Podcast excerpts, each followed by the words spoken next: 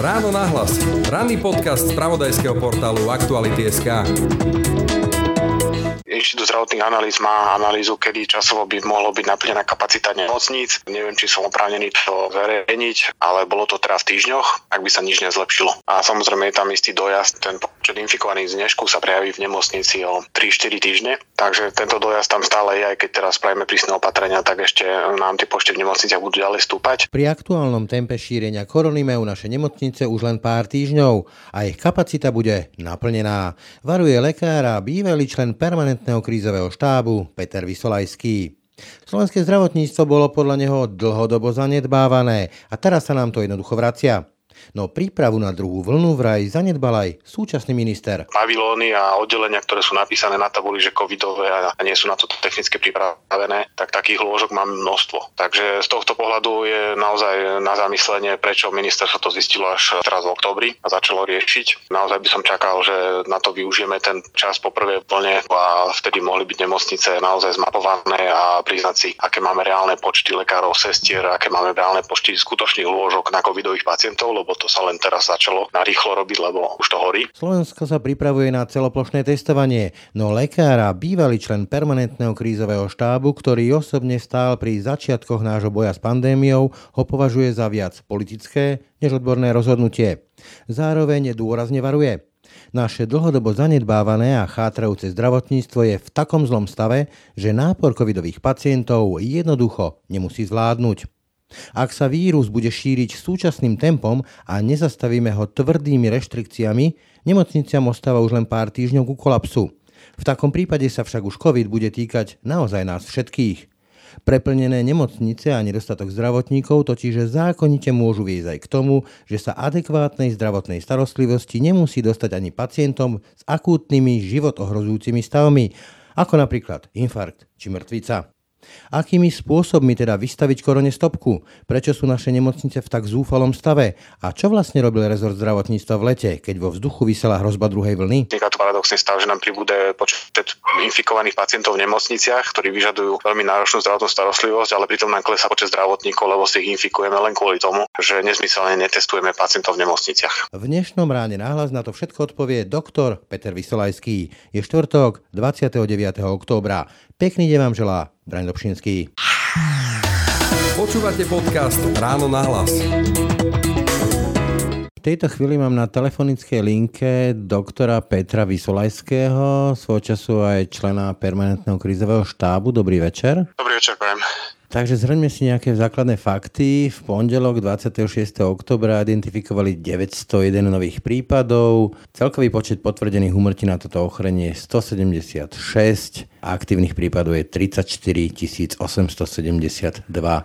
Mali sme teraz nejakú pilotnú fázu toho plošného testovania. Čo podľa vás tá pilotná fáza ukázala a čo podľa vás vyrieši to plošné testovanie? To pozitívne, čo si môžeme zobrať z toho pilotného testovania na Orave a v Bardejove, je, že sa takáto akcia dokázala spraviť a že vieme, že to je reálne zabezpečiť a môžeme si z toho zobrať dobrý príklad pre lokálne testovanie aj do budúcna, keď budeme mať nejaký okres, kraj, ktorý bude horieť, teda budú tam príliš rýchlo pribúdať prípady, tak vieme tam použiť takýto systém testovania, ktorý má zmysel však vtedy, keď to spravíme opakovane, teda viackrát do týždňa. Takže toto by bola naozaj vhodná vec, keby sme to použili tak, ako sa antigené testy majú použiť na nejakej lokálnej úrovni a nejaký kraj alebo okres potrebujeme rýchlo nájsť infikovaných a izolovať ich, tak týmto pilotným testom na Orave sa ukázalo, že to vieme spraviť a keby to vieme spraviť naozaj viackrát za sebou na nejakej lokálnej úrovni, tak by to bol veľký benefit. Firma Synlab hovorí, že tie antigenové testy nie sú vhodné pre široký screening populácie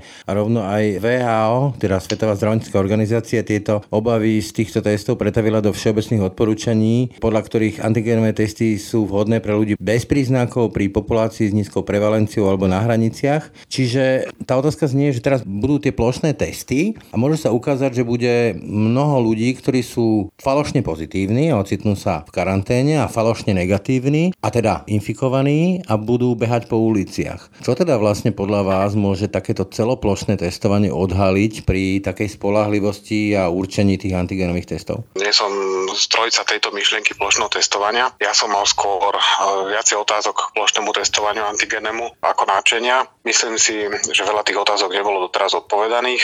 Vie to tým okolo ministerstva zdravotníctva, tí ľudia, ktorí testovanie plošné podporili pri premiérovi a tvrdili nám, že tam je často až 100% senzitivita. Pán minister Krajčí to opakovane zopakoval, že podľa ich štúdí na tieto antigené testy tam je až 100% senzitivita, čo teda dosť nesedí so svetovými dátami. Ale budíš je to ich zodpovednosť. No ja to vnímam ako politické rozhodnutie testovanie antigenými testami plošné. Čiže je to akási falošná nádej alebo krok vedľa, toto celoplošné testovanie? By som do toho až také nádeje. Nie je to odskúšaná vec, takže môže to výjsť aj veľmi dobre, ale je tam naozaj veľmi veľa rizík, ktoré si myslím, že na túto situáciu by som asi postupoval inak, ale v každom prípade chcem zdôrazniť, že keď už sa to podarí zrealizovať a bude to tak, je dobré, aby tam ľudia prišli. Ja sám sa otestujem v tom čase. Na druhej strane ja teda len dúfam, aby to bolo dobre zabezpečené, pretože to má svoje rizika. Aj blokáda veľkého množstva kapacít, či už personálnych, ale aj technických ochranných. To je riziko, že nám tieto prostriedky môžu chýbať inde. Už len tá príprava na to plošné testovanie dáva veľa práce hygienikom, regionálnych úradoch, ktoré musia schváľovať napríklad tie testovacie miesta. Tak e, keď vieme, že ich je málo a nestihajú svoju prácu vyhľadávanie kontaktov, tak si myslím, že v týchto dňoch budú stíhať ešte menej vyhľadávať kontakty, pretože budú zaťažení prípravou tohto testovania. To rovno ste mi nahrali na smeč a odrazím sa od vašich slov ešte v septembri, že ste povedali, na Slovensku máme zdravotníctvo v takom stave, že musíme urobiť všetko preto, aby sme pandémiu zvládli čo najviac mimo nemocníc. Dnes už máme šéfa Kisuckej nemocnice v Čaci, ktorý doslova prosí zdravotníkov, aby im pomohli a vrátili sa už také výzvy, že vráti sa do zahraničia, lebo je kritická situácia, 10% zdravotníkov je v karanténe, myslím v tej čaci. Hrozí teda kolaps zdravotníctva z vášho pohľadu? Hrozí to, je to reálna hrozba. Samozrejme, všetky krajiny, ktoré sa potýkajú s koronavírusovou pandémiou, majú obrovské problémy v konečnom dôsledku. Potom už, čo sa týka blokády zdravotníctva v nemocniciach, toto je najväčšie riziko koronavírusu, že nám vyblokuje zdravotníctvo a žiaľ slovenské zdravotníctvo už pred koronavírusom bolo veľ, veľmi zlom stave, takže my musíme naozaj robiť čo najviac preto, aby naše nemocnice nemali taký nápor ako v zahraničných krajinách.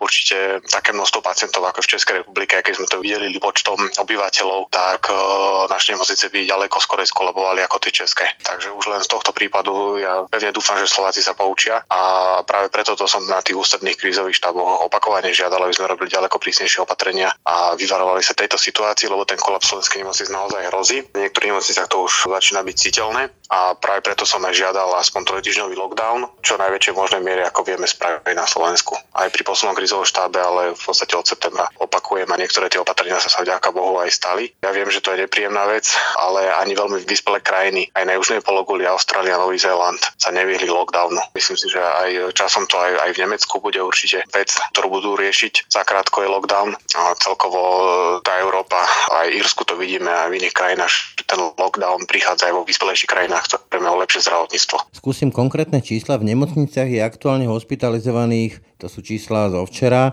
1170 pacientov, potvrdené ochorenie COVID-19 má 1025 z nich. Na iskách je 96 osôb, podporu umelej vľúcnej ventilácie potrebuje 89 pacientov.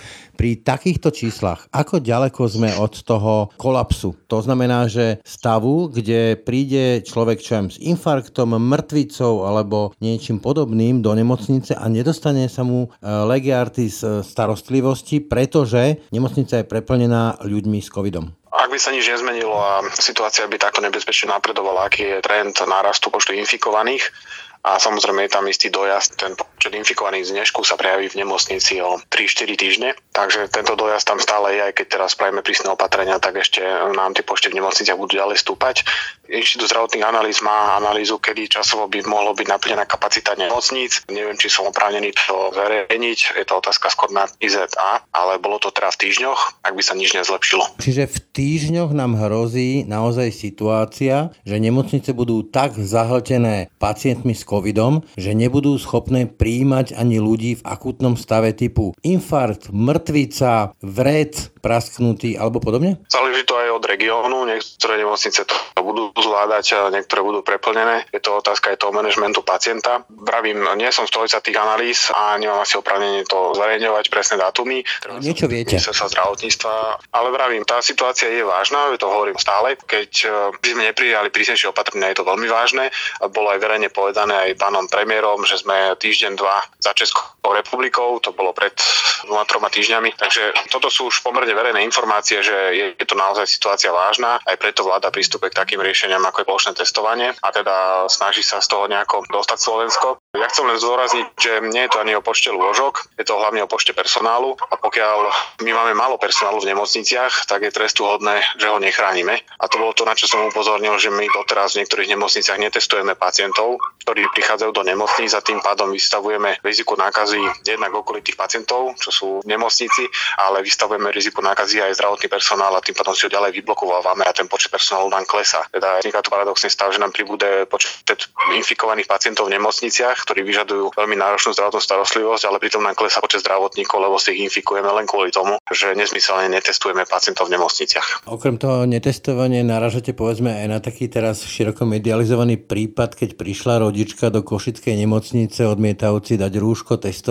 sa a tým pádom vlastne z vášho pohľadu ohrozila aj celý ten zdravotný personál? Neobávate sa, že práve toto bude pandémia takýchto prípadov? No to patrí vždy k pandémiám, rôzne hoaxy a konšpiračné teórie nie všetci ľudia chápu ten e, koronavírus a epidémiu a o, o akú vážnu vec ide. Aj pani právničku sme počuli, ako si nemá dávať e, tá pacientka rúško. Pri takýchto prípadoch, keď pacient odmietne rúško, tak ohrozuje jednak personál samozrejme, ale ohrozuje aj sám seba, pretože v nemocnici sa môže ľahko infikovať a v prípade tejto rodičky tak ohrozuje vlastné bábetko, čo je teda z mojej strany nepochopiteľné, že takto sa môže matka správať nezodpovedne. A na druhú stranu ohrozuje aj okolitých pacientov samozrejme, lebo ten človek neleží sám v nemocnici, máme viac ložkovej izby, pohybuje sa v priestore, kde je množstvo ľudí a množstvo rizikových ľudí, lebo v tej nemocnici riešia buď starší ľudia, alebo naozaj, ktorí majú isté predispozície na ťažší priebeh ochorenia, takže je to veľmi nezodpovedné správanie a ja naozaj nerozumiem, prečo je pre niekoho problém si dať rúško na tvár, keď my lekári operujeme a pracujeme s rúškami takmer celú svoju profesionálnu kariéru a nemá to na nás žiadne dôsledky. Zostanem u toho stavu slovenského zdravotníctva. Viem, že máme tu nejaké limitované finančné zdroje a mali sme tu nejaké vlády, ktoré zanedbávali zdravotníctvo, ale otázka znie, ako je možné, že vlastne nemáme dostatok lekárov, nemáme dostatok sestričiek, musíme ich volať zo zahraničia. A to si spomínam na jeden váš výrok z rozhovoru, to bolo myslím tesne po prvej vlne pandémie, kde ste hovorili vlastne, že sa prestalo školiť, čo sa týka lekárov a toho školenia na plúcnú ventiláciu, lebo to nie každý lekár vie samozrejme, hneď po tej prvej vlne. Z vášho pohľadu teda štát mohol urobiť viac, zanedbal tú prípravu na druhú vlnu, čo sa týka stavu slovenského zdravotníctva, dimenzovania tých kapacít, aby to zvládli v tej druhej vlne? Štát my všetci, takže povedať, že štát to zanedbal, ale mohli to zanedbať konkrétni štátni úradníci a ľudí, ktorých si volíme. Dobre, čiže zanedbalo to ministerstvo zdravotníctva, takto sa spýtam? No, keď uh, pozráme na situáciu, že dodnes ani súčasné ministerstvo zdravotníctva nevie, koľko má lekárov v nemocniciach, ani tých vlastných, tak uh, niekde sa stala chyba za tých pár mesiacov, lebo sme vedeli, že bude druhá vlna a dnes sa to mohlo vedieť, koľko máme lekárov a aby sme vedeli, aké máme kapacity. Ministerstvo samé povedalo, že nemá prehľad, koľko máme lôžok a reprofilizácia nemocníc a lôžok na covidových pacientov je často vymyslené lôžka, ktoré nie sú zabezpečené. Veď sme videli v médiách pavilón v Ružomberskej nemocnici, ktorý je určený na covid na papieri, ale v realite nemal kyslík, čo je základná vec na liečbu covidových pacientov. A takéto pavilóny a oddelenia, ktoré sú napísané na tabuli, že covidové a nie sú na to technicky pripravené, tak takých lôžok máme množstvo. Takže z tohto pohľadu je naozaj na zamyslenie, prečo ministerstvo to zistilo až, až teraz v oktobri a začalo riešiť. Naozaj by som čakal, že na to využijeme ten čas po prvej plne, tú prestavku letnú a vtedy mohli byť nemocnice naozaj zmapované a priznať si, aké máme reálne počty lekárov, sestier, aké máme reálne počty skutočných lôžok na covidových pacientov, lebo to sa len teraz začalo na rýchlo robiť, lebo už to horí.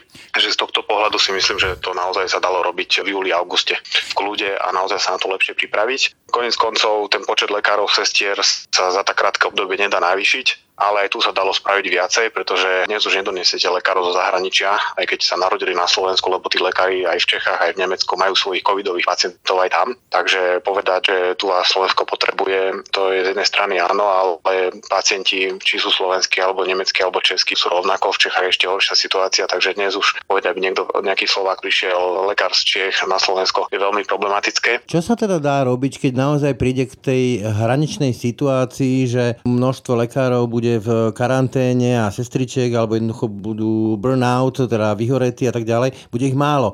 Vieme to nejako riešiť? Aké riešenie? Toto som chcel povedať, že my máme množstvo sestier, stovky až tisícky, ktoré na Slovensku máme, ale nerobia v nemocniciach, ale sú predávačky v obchodnom reťazci alebo robia opatrovateľku v Rakúsku pri starčekoch a tieto sestry sme vyhnali z nemocnic a naozaj za tie pár mesiacov sme im mohli spraviť lepšie podmienky, aby sa vrátili, už len platové, to je najmenej.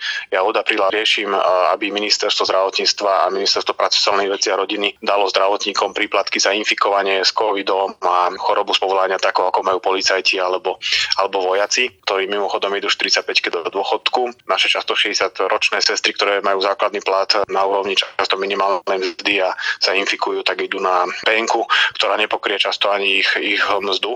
Takže to je naozaj veľmi zlá pozícia na to, aby sme im slúhovali nejaké lepšie podmienky. A toto je tiež pre mňa nepochopiteľné, že od apríla sa toto nepodarilo spraviť, keď okolité krajiny svojim zdravotníkom jednak dali odmeny za prvú vlnu, navýšili platy a zle zlepšili ich finančné možnosti, lebo to je to najmenej, čo môžete spraviť to je to najrychlejšie riešenie, ale to sa na Slovensku tu neudialo. Tie medializované odmeny za prvú vlnu tie sestry doteraz nedostali. Chápem to správne, čo hovoríte, že máme tu pavilóny covidové bez kyslíka, nemáme sestričky, lebo sestričky predávajú v obchodoch, že v lete vlastne ako keby si ministerstvo zdravotníctva vyložilo nohy na stôl a malo dovolenku, že sa vlastne nepripravovalo na nejakú druhú vlnu, hoci odborníci hovorili, že druhá vlna určite príde? No, treba sa spýtať, že čo sa dialo v tom lete, kompetentných ja dúfam, že nejaké odpovede budú na tieto otázky. Z vášho pohľadu teda... No, ako som povedal, my sme upozorňovali, že kopec tých covidových lôžok a reprošilizovaných lôžok sú vymyslené a že to treba naozaj fyzicky prechodiť tie nemocnice. Ja sám na začiatku prvej vlny, keď som bol pre krizovom štábe, tak sme chceli zistiť stav v nemocniciach, aspoň čo sa týka počtu ventilácií a bol niekoľko týždňový problém to zistiť do súkromných nemocníc. Takže sám viem a samozrejme robím 15 rokov slovenskej nemocnici, zastupujem lekárov, takže toto riešim dlhodobo. Sám viem, ako tie nemocnice fungujú a že často tie lôžka a počty personálu sú kamuflované. Preto som navrhol aj ministerstvu dlhodobo už pred letom, aby sa to fyzicky spočítalo na mieste a preverili sa tie deklarované počty personálu a deklarované počty lôžok, lebo to je naozaj ako to iskrát na a s tým súhlasil aj pán premiér, že tie naše nemocnice sú často potemkinové dediny. Z vášho pohľadu, ako by ste presvedčili človeka, že má ísť na to plošné testovanie, keď už dnes vieme, aj ako lajci, ale upozorňujú na to aj odborníci, že naozaj tie testy sú, alebo ich spolahlivosť nie je 100% ako žiadneho testu a teda môže byť e, veľa ľudí v karanténe ako pozitívnych, falošne pozitívnych a veľa ľudí môže byť falošne negatívnych a behať behať po uliciach, hoci sú prenášači, nazvime to takto. Prečo by teda mali ísť na ten test? Práve preto zdôrazňujem, že napriek tomu testovaniu musíme sa správať e, naozaj tak, aby sme tú infekciu nešírili bez ohľadu na výsledok testu a to nestretávanie sa, rúška, odstup, e, umývanie rúk a hygiena a hlavne vetranie v priestoroch je veľmi dôležité bez ohľadu na testovanie, aby sme dodržiavali. Negatívny test neznamená, že na druhý deň nebude človek infekčný, alebo žiaľ pri tomto testu to neznamená, že infekciu nemám, pretože tam je naozaj nezachytí všetkých to testovanie, preto aj človek s negatívnym testom by nemal zanedbať všetky tieto opatrenia, aby infekciu nešíril a aby sme aj po tom testovaní neprestali byť zodpovední. Odborníci sa zhodujú na tom, že to plošné testovanie niečo odhalí, ale zrejme sa nevyhneme nejakému tvrdému lockdownu, že sa vrátime do nejakého septembra pomyselného v úvodzovkách. A moja otázka ale znie, dobre, budeme mať nejaký dvoj, troj týždňový absolútne prísny lockdown, podobný ako sme mali na jar, ale čo ďalej? Ten lockdown zrejme tú hnusobu, premiérom povedané, neporazí, tá tu bude ďalej.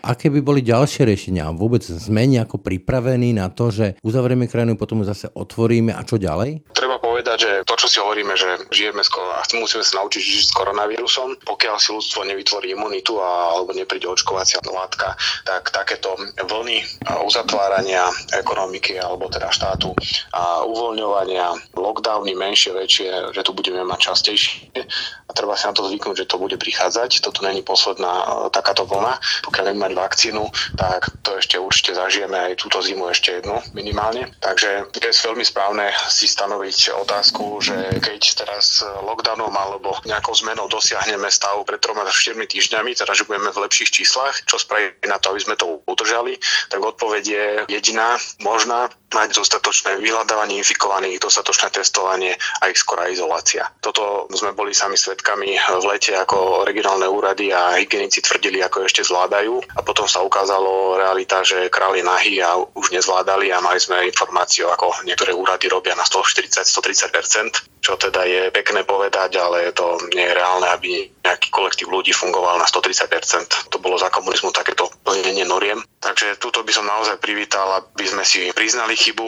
že tie regionálne úrady nie sú zabezpečené a že ich treba personálne zabezpečiť. A na to netreba naozaj na obvolávanie e, kontaktov a vyhľadávanie tých, čo boli v kontakte s infikovaných, na to netreba nejaké niekoľkoročné školenie. To aj v zahraničí sme videli aj vo vyspelých krajinách, že dokázali zaškoliť aj brigadníkov za pár dní na to, aby to dokázali obvolávať. Konec koncov, veď e, sám pán minister mal nápad, aby samotní pacienti obvolávali svoje kontakty, tak je to môže robiť lajci, tak si myslím, že zaškolený brigádnik alebo nejaký pracovník na regionálnom úrade dokáže obvolávať kontakty, aby sme rýchlo našli všetkých infikovaných a, skoro ich izolovali. To sa pridám, lebo napríklad v našom podcaste o tom hovoril generál Macko, o tom, že napríklad bývalí dôstojníci alebo bývalí policajti by mohli podobne fungovať na týchto linkách. Teda podľa vás to bude vyzerať tak, že bude plošné testovanie, potom podľa všetkého príde nejaký tvrdý lockdown, ale ten čas lockdownu by sme mali využiť na tie sofistikované metódy, to znamená vyhľadávanie infikovaných, trasovanie a všetky tieto metódy, ktoré už dnes dobre poznáme a sú účinné? Je tam ešte dôležité opatrenie, aby došlo ku kontroli hraníc. My sme dnes dali zákaz vychádzania ľuďom, okrem pár podmienok, ktorí žijú na Slovensku, ale vôbec sme doteraz neriešili, že zo zahraničia sa môžu kľudne voľne chodiť ľudia bez obmedzení. A teraz ide o to, že hermeticky uzavrieť hranice a nevpúšťať sem ľudí alebo ich dávať do nejaké karantény, ale ide o to, aby sme hranice uzavreli pre šírenie infekcie. To znamená, že tam by som videl opodstatnenie, aby sme mali antigené testy na hraniciach a každý, ktorý by sem vstupoval, tak by sa podstúpil tomu 20-minútovému vyšetreniu na antigénny test a to by sme naozaj tam vedeli e, efektívnejšie filtrovať prísun infekcií zo zahraničia. Takže toto je ďalšia vec, ktorú treba ešte sprísniť, je kontrola slovenských hraníc a to trasovanie, vyhľadávanie a lepšie, lepšie fungovanie regionálnych úradov v tomto dokáže naozaj buď znížiť počet infikovaných v štáte a držať tú infekciu ako tak na úzde, alebo minimálne dokáže oddalovať e, tie lockdowny alebo znižovať ich potrebu.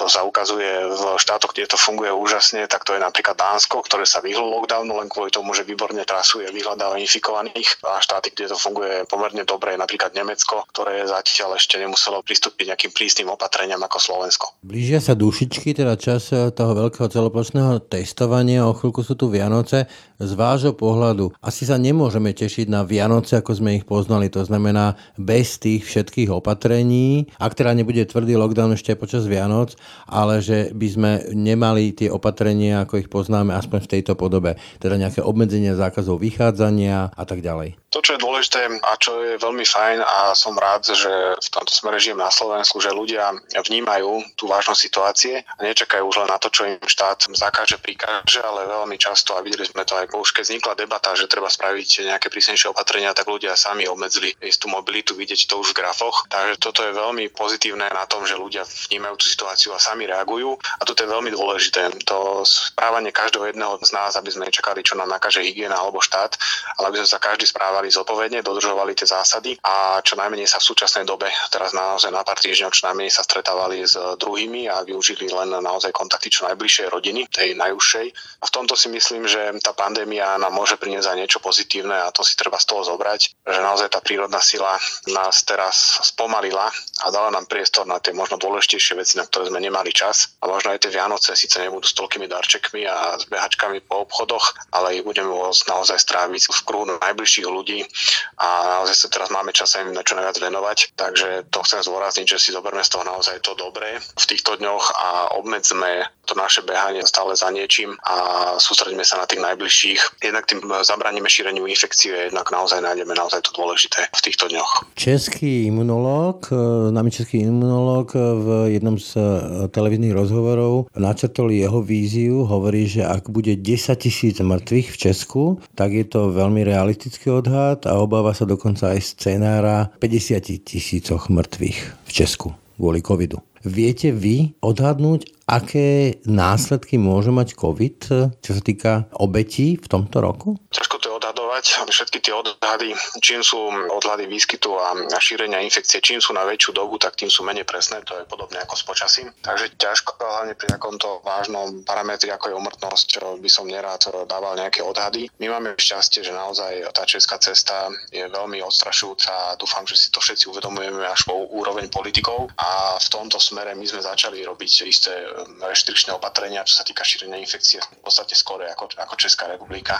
Tak uh, ja stále dúfam, že to bude v podstate lepšie ako v Čechách, ale naozaj máme toho čierneho Petra v tom, že naše nemocnice sú na tom ďaleko horšie. Hovoríte ďaleko horšie, to znamená, keďže sú ďaleko horšie, že by aj pri oveľa nižších číslach by mohli tak skolabovať, že by sa nedostalo tej zdravotnej starostlivosti aj ľuďom, ktorí s covidom v úvodovkách nemajú nič spoločné. Tak, hej? Áno, Áno, naše nemocnice zvládnu ďaleko nižšie počty a konec koncov to aj hovorili viacerí lekári, ktorí boli v médiách a pracujú napríklad v Londýne alebo v krajinách, ktoré zažili prvú vlnu veľmi silnú, tak e, tí lekári povedali, že to, čo zvládli oni tam, Londýn, anglické zdravotníctvo alebo americké, tak to by slovenské zdravotníctvo nezvládlo. Zvládnu na tom, akom zlom stave ho máme. No, treba si povedať, že my sme na zdravotníctvo na Slovensku 20 rokov kašľali a žiaľ teraz sa nám to pripomenie možnej chvíli, ale zopakujem, že lekári to dlhodobo na to poukazujú. Čiže ak to správne chápeme, nedá sa povedať, že zdravotníctvo je v takomto stave preto, lebo prišiel k vláde Igor Matovič a 6 mesiacov nerobil nič, ale je to dôsledok dlhodobého zanedbávania tohto sektora. Staré hriechy sa nám vcajú, niektoré veci sa dali naozaj spraviť lepšie, ale nebolo by to nejaká kľúčová zmena v príprave slovenských nemocníc, pretože naozaj ten personál chýba. Máme staré budovy, nepostavené a zrekonštruované žiadna nová nemocnica, takže naozaj sú to veľmi zlé podmienky na zvládnutie takéto pandémie v nemocniciach. Preto opakujem, že Slovensko musí spraviť ďaleko viac preto, aby sme tú pandémiu zvládli pred nemocnicami. Asi sa máme pripraviť na dobu, keď e, všetky tie základné opatrenia ako rúška a umývanie rúk a odstup už budú súčasťou nášho života, že teda už sa nevrátime do niečoho, čo sme poznali pred COVID-19, že všetky tieto veci už budú patriť k nášmu spôsobu spôsobu života? Pokiaľ nebude mať ľudstvo aj slovenská populácia imunitu na koronavírus, to znamená, že si na ňu ako tak nezvykneme ako napríklad na chrípku, alebo pokým nepríde vakcína, ktorá bude účinná a naozaj tú imunitu vytvorí, tak dovtedy žiaľ budeme žiť takúto dobu, že sú dôležité rúška, odstup, umývanie rúk a budeme zažívať vlny a väčšie alebo menšie lockdowny. Ale predsa len pri tej ochote Slovákov vakcinovať sa, teda očkovať sa, myslíte si, že tá vakcína prinesie na Slovensko nejaký reálny výsledok, teda zmenu, keď sa nechce 40% ľudí vakcinovať? Tak eh, tie čísla, ktoré boli robené, tie prieskumy boli robené v istej dobe s istým spoločenským vedomím. Dnes vidíme, ako situácia sa vyvíja v Čechách. Slováci vidia plné české nemocnice, kolabujúce zdravotníctvo v Čechách. Vidia už aj na Slovensku veľa mŕtvych. Takže myslím si, že tá verejná mienka sa mení a verím tomu, že posledná časť populácie naozaj eh, to vyhodnotí sedliackým rozumom, že to riziko očkovania je minimálne oproti tým následkom, keď sa človek infikuje a keď tu máme koronavírus. A to sa netýka len zdravotných následkov koronavírusu, ale ten koronavírus má obrovské následky na ekonomiku, na štát ako taký. Takže myslím si, že toto treba všetko zvážiť a aj s ľadským rozumom pochopiť, že ak tu máme bezpečnú vakcínu, ak taká bude, tak je to naozaj e, minimálne, minimálne toto by sme mali spraviť a dať sa zaočkovať. Ale všetko je to o tom, či taká bezpečná vakcína bude a potom je zase otázka, ako dokážeme spoločnosť presvedčiť, že naozaj tá vakcína je bezpečná. Toľko doktor Peter Vysolajský, ďakujem za rozhovor. Ďakujem aj ja. Ráno nahlas. Ranný podcast z pravodajského portálu Aktuality.sk. Tak to bolo dnešné ráno na hlas. Aj tento rozhovor vznikol vďaka vašej podpore. Ak sa vám podcasty Aktualit páčia, môžete nás finančne podporiť na našom webe prostredníctvom služby Aktuality+. Pekný zvyšok dňa a pokoj v duši praje. Brani Robšinský. Všetky podcasty z pravodajského portálu Aktuality.sk nájdete na Spotify a v ďalších podcastových aplikáciách.